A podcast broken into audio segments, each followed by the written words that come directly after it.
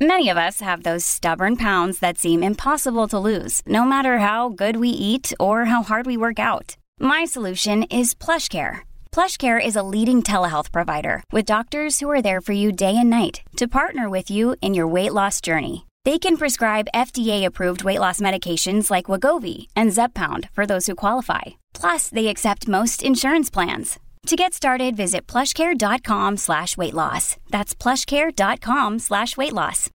This episode is brought to you by Shopify.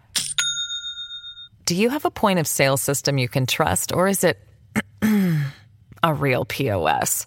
You need Shopify for retail. From accepting payments to managing inventory, Shopify POS has everything you need to sell in person. Go to shopify.com slash system, all lowercase, to take your retail business to the next level today. That's shopify.com slash system.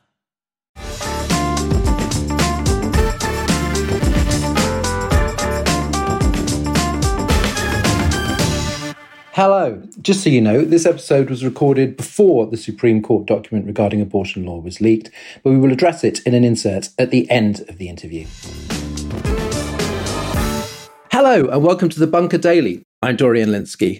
President Joe Biden's approval rating went underwater last August, and it is yet to resurface. According to the latest 538 poll of polls, 42% approve his job performance and 53% disapprove. The midterm elections in November are looking grim for Democrats. Yet Biden is still expected to run for office again in 2024, when he will be 81, and his most likely Republican opponent is 78 year old Donald Trump. With me to discuss Biden's presidency and what happens next is Dr. Thomas Gift, Associate Professor of Political Science at the School of Public Policy at UCL and founding director of the Center on US Politics. Hi, Thomas. Thanks for joining me. Thank you, Dorian. It's great to be with you. Nobody likes making predictions, but I like making people make predictions. Mm. Do you think a Biden Trump rematch is at this stage the most probable scenario for 2024? Well, I'm always hesitant to make predictions, but I think that it is. You know, on the Democratic side, you could always say that Joe Biden is maybe not the best position to run in 2024, but I'm not sure if there are any alternative Democrats that would give that party a, a, better shot at winning the presidency. So, you know, barring any health concerns or other unforeseen circumstances, I think you would have to say that he is the favorite. I certainly wouldn't put money on that, but I think he is the favorite to run again. And on the Republican side, I, I absolutely think that Donald Trump has to be considered the most likely candidate at this point. Again, the bigger question for me is whether he's going to run or not, but I can't, at least at this point, see any other Republican kind of knocking him off as, as, the most likely contender. So I think we might be looking forward to a, a rematch of 2020. You mentioned that you you didn't think that there was another Democratic contender that would that would be stronger, that would have a better chance. Is that just incumbency advantage, or does Biden still have certain qualities that set him apart from the rest? Well, you know, I think that uh, there, if you look at kind of the Democratic field right now, I just don't see a very deep bench. I mean, kind of the the main alternative that you would think of, of course, is Kamala Harris being VP. That would be a natural fit to kind of slot in for Biden if he decided not to run. But if you look at her poll numbers, uh, I think that they are probably about the same level as Joe Biden, or maybe even less. I think that she is just not impressed um, a lot of Americans with her performance thus far. I mean, you could think of some other possible candidates as well, kind of going down the list who were contending in 2020 and i just don't think for for many of the same reasons that they failed to get the nomination in 2020 that they would do particularly well and so you know i think joe biden still remains kind of the the one candidate that can uh, appeal to moderates um, within the party. And, you know, even if progressives can't get too enthusiastic about him, maybe at least they, they show that they would show up for him, you know, in the polls. I mean, that's kind of what happened in, in 2020. Mm. So if you're thinking about a rematch, I think you have to go with the, the person who won.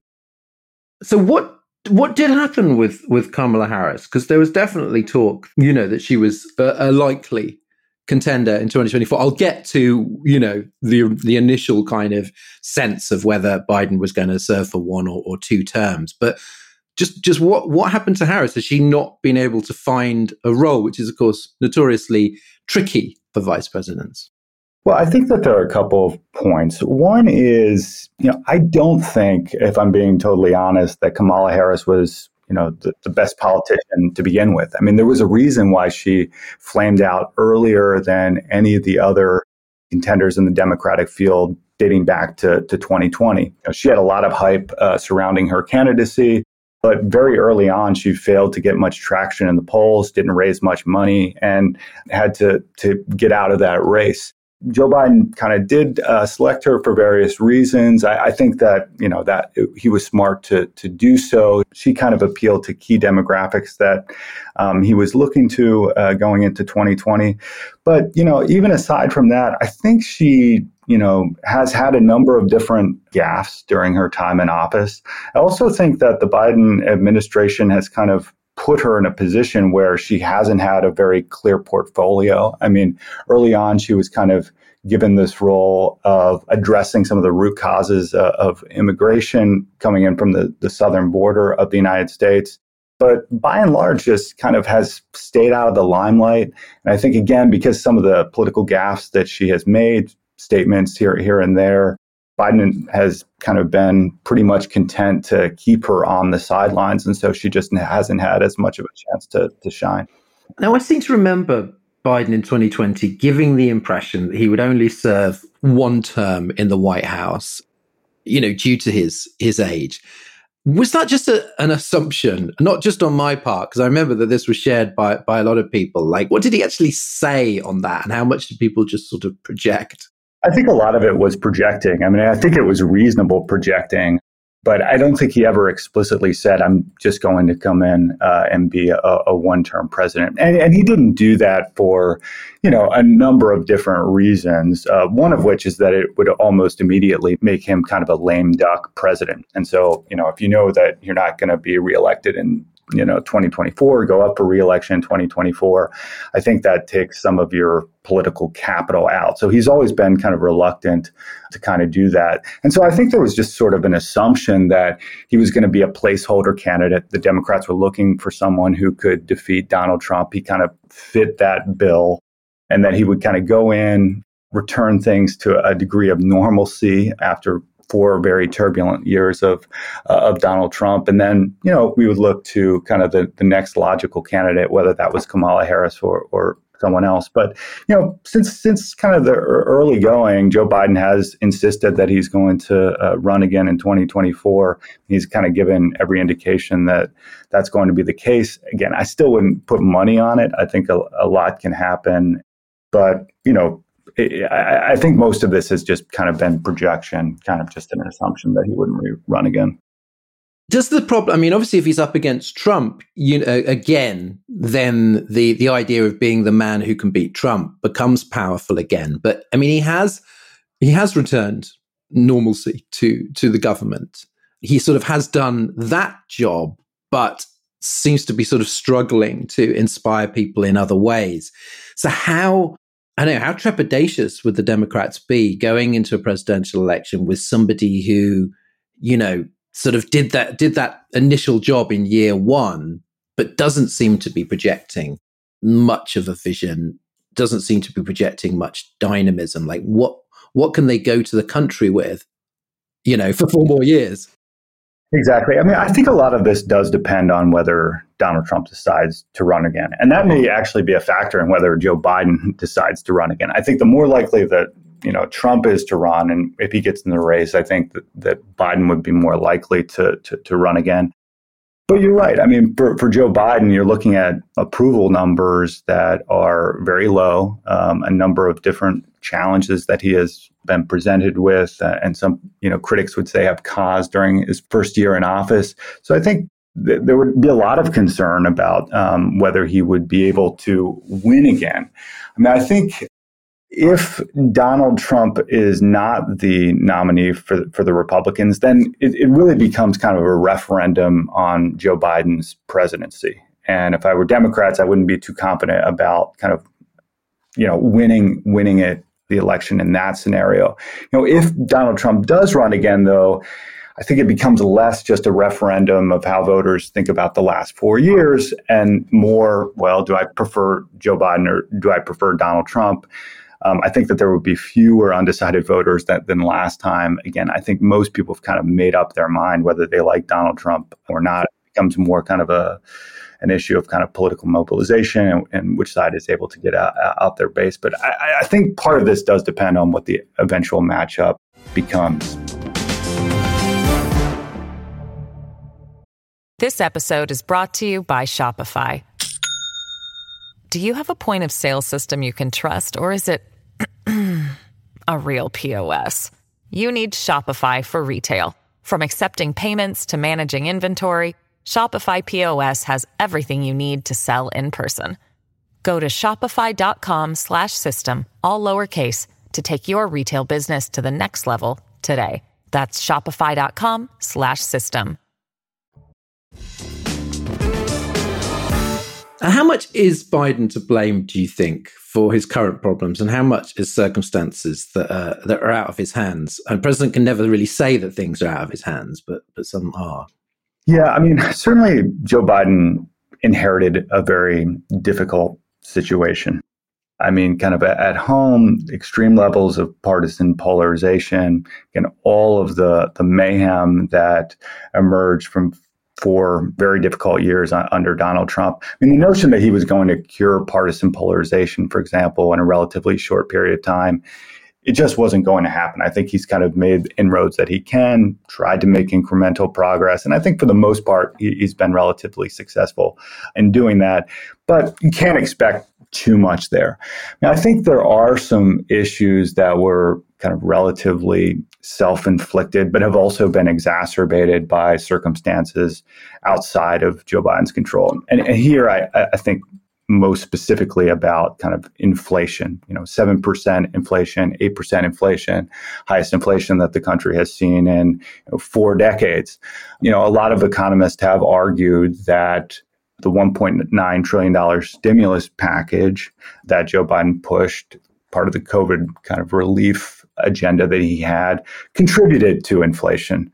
And I think there's kind of very little doubt that that is the case. Um, at the same time, we have seen kind of global supply chain challenges, which has led to inflation, not just in the United States and North America, but also in Europe. So that's kind of contributing to the problem. Of course, the the, the war in Ukraine um, has not done anything to help that either. So I think it's it's kind of been a combination that he's kind of been dealt a very difficult set of cards. You know, he has maybe not made the right step on on all of these particular issues, but you know, there have also been some challenges that are kind of outside of his control that have contributed probably to his low poll numbers.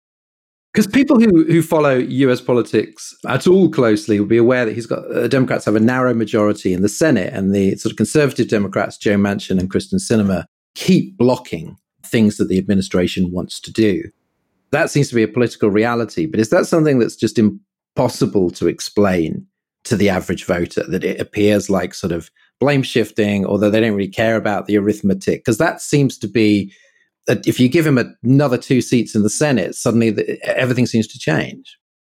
Yeah, I mean, I think that there's limits to what Joe Biden can do in pushing a progressive agenda simply by virtue of the math that you just described.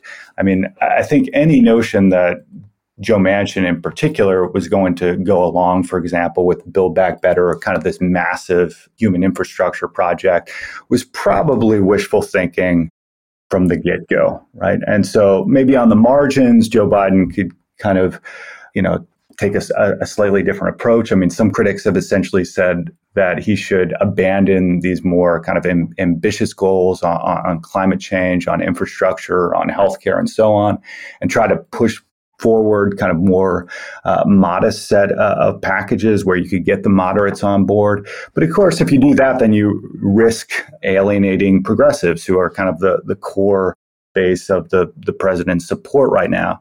So he's in this very difficult situation where kind of has to, to strike this balance and kind of thread this needle that is almost impossible because, you know, if there's one thing that we know, it's that Joe Biden is receiving opposition, not just from the Republican side, but also from the very kind of polarized intra-party fractionalization uh, that we see within the Democratic Party. I mean, progressives and moderates just are not able to get on the same page.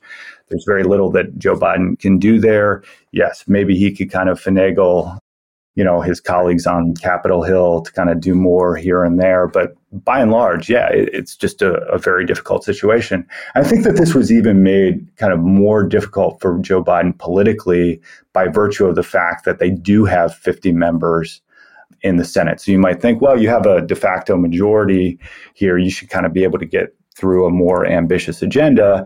But really, what you have is kind of 48 Democrats who are willing to go along with what he wants, and kind of two, uh, Sinema and, and Joe Manchin, who are much more willing to kind of put the brakes on it. And in many ways, are kind of you know Republicans when it comes to some fiscal issues. So it's a challenge and it's going to get worse presumably after the midterms. Is it, at the moment is it looking like they will Democrats will lose both houses?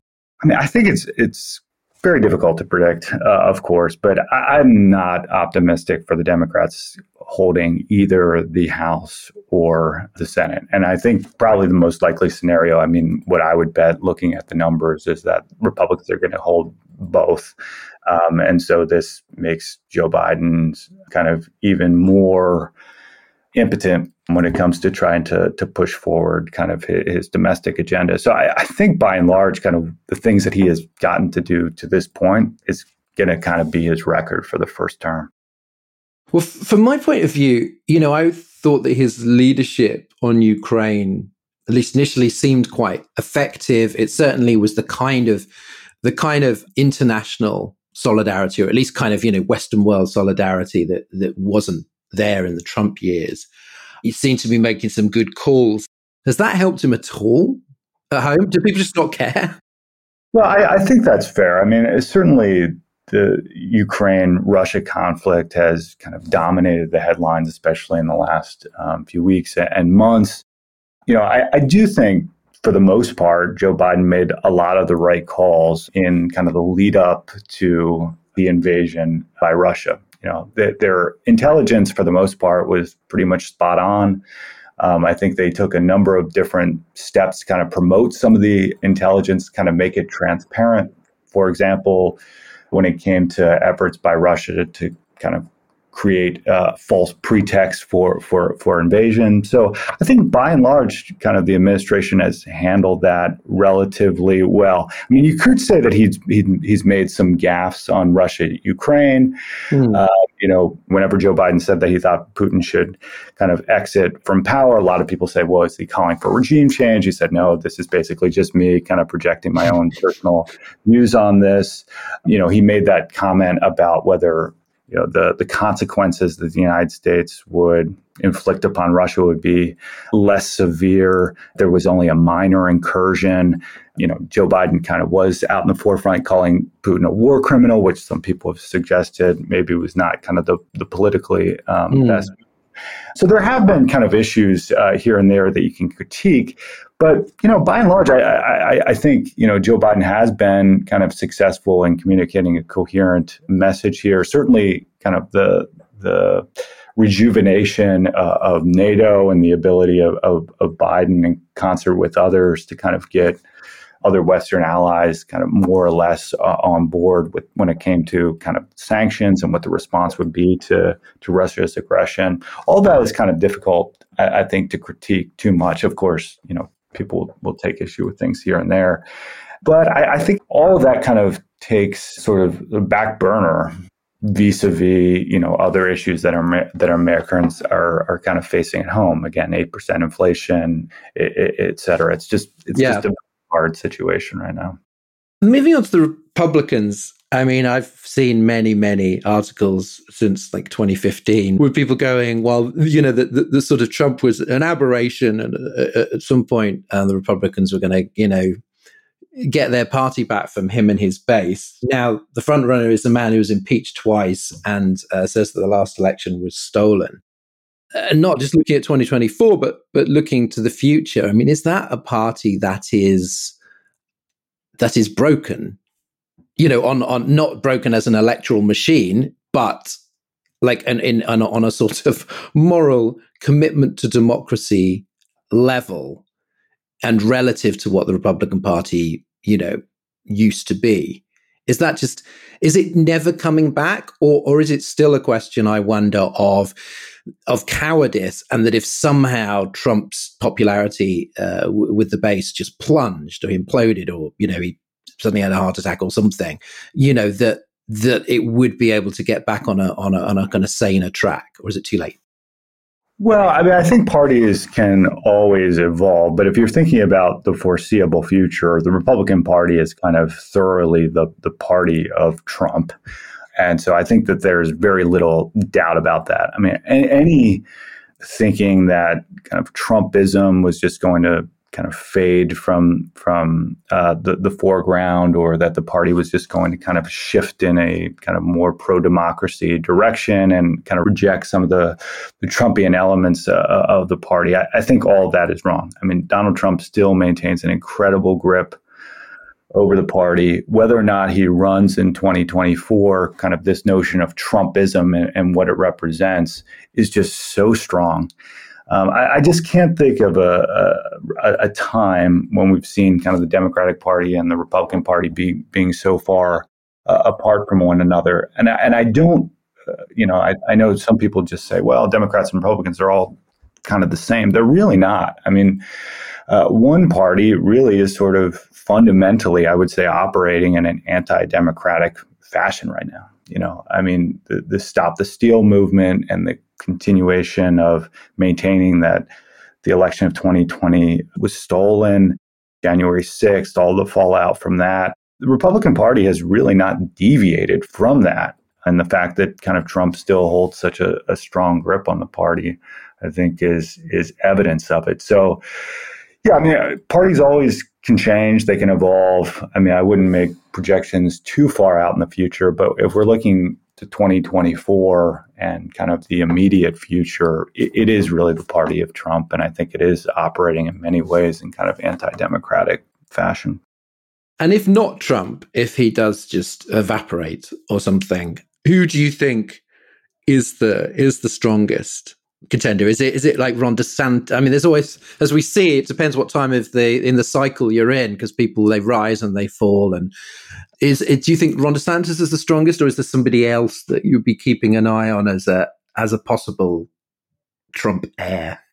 Well, I think that Ron DeSantis has to be considered kind of the most likely alternative to Donald Trump right now. I mean, he really um, has put himself out there and kind of made an, a name for himself over the past couple of years, particularly with COVID and insisting on keeping Florida open and kind of pushing back against, um, you know, what he suggested was sort of federal overreach from Washington. He's been very active, even in the last few weeks and months, kind of pushing these cultural issues. Don't say gay bill, quote unquote.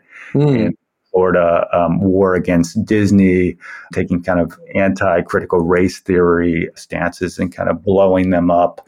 I mean, everything that he's doing suggests I want to position myself for a race for the presidency, regardless of whether Donald Trump runs or not. I mean, I, again, I, I think that Donald Trump is the most likely contender. I be very surprised if he doesn't run in 2024. And if it's a Trump versus DeSantis, I really don't think that it's too much of a race. I think D- Donald Trump would play with that. But, you know, if he doesn't run or something else happens, I, th- I think you'd have to say DeSantis is the most likely um, GOP contender. And Ron DeSantis is a mere, oh my, sickening. He's younger than me.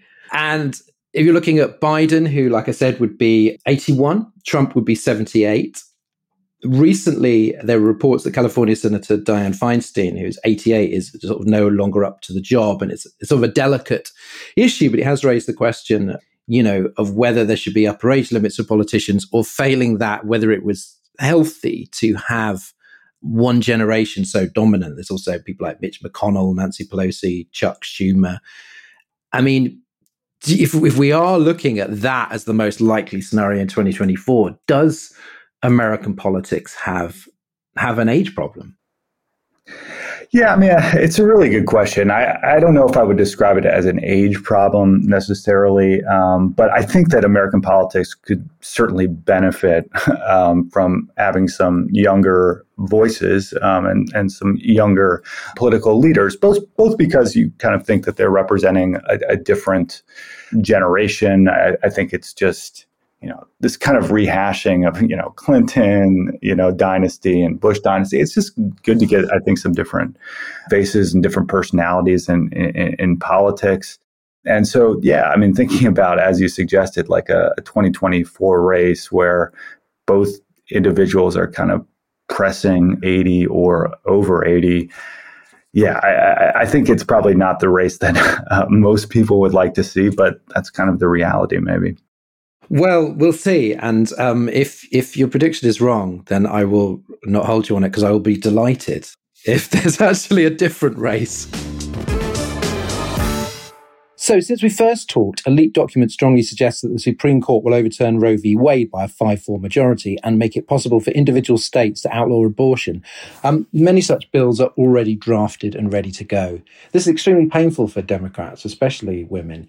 Can Biden do anything about it? I actually think that there's very little that Democrats can do about this right now. I mean, they're really kind of in a bind. Ultimately, this decision is going to be left, if it is in fact repudiated, to um, left to the states. Um, it looks like the Senate is going to try to push through, for example, a bill that would codify the laws pertinent to Roe v. Wade, but there's very little chance that that's going to go through simply because it's not filibuster proof. I mean, I think it's very unlikely that Democrats could get kind of 10 Republicans to come over to their side. And so I think they're going to have to kind of live with this decision if, in fact, the draft that we saw is illustrative of what that ultimately is going to be. And so, therefore, does this underline his general impotence over issues like the filibuster and the Joe Manchin problem? I think to a large extent that's been a big frustration for Joe Biden and Democrats more generally. Um, we're not just seeing that with this issue, but of course we saw it with the infrastructure bill uh, as well as the, the human infrastructure bill, Build Back Better, that Joe Biden has not been able to get through. So, of course, there have been lots of rumblings among Democrats about trying to eliminate the filibuster, but it's just not going to happen. Joe Manchin is not on board with that.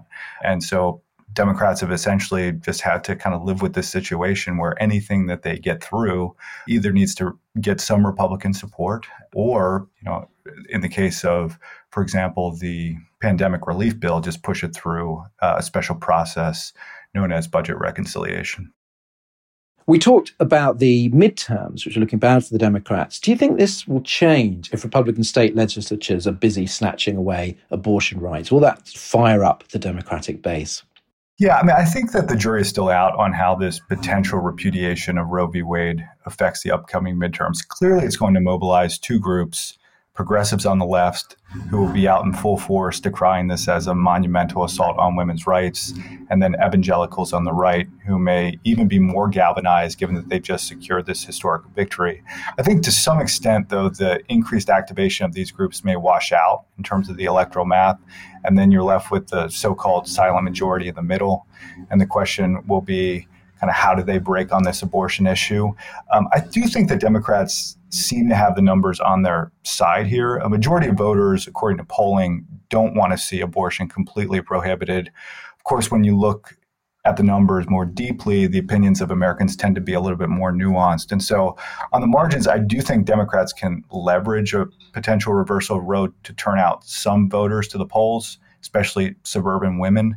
But I'm not sure if that's going to be enough to overcome some of these kind of bigger kitchen table issues surrounding the Biden economy, particularly as it relates to inflation. And looking further into the future, how might this play out in 2024?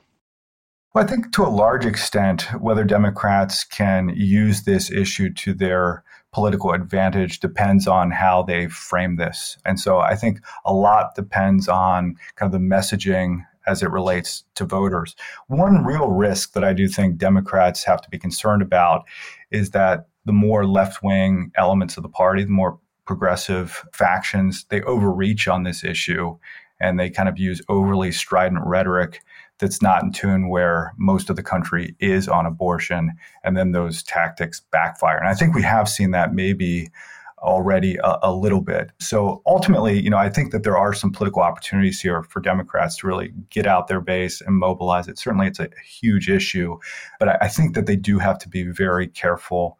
Uh, about how they are pitching this and to not make it seem as though you know a good portion of Democrats are kind of outside the mainstream on this issue of uh, abortion because Americans really, I think, do take relatively centrist positions. They don't want abortion completely outlawed, but at the same time, when you look at the data, um, most of them don't support, for example, abortion during the third trimester, and so it, it's it's quite complex whenever you look at the numbers.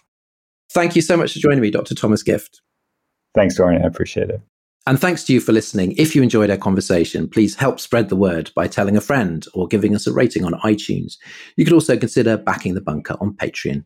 Take care and see you soon.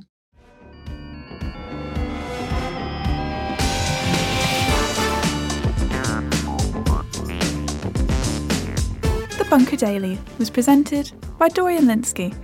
The producers were Jacob Archbold, Yelena Sofronijevic, Alex Rees, and Elina Ganatra. The lead producer was Jacob Jarvis, and the audio producer was me, Jade Bailey. Group editor Andrew Harrison, theme tune by Kenny Dickinson. The Bunker is a Podmasters production.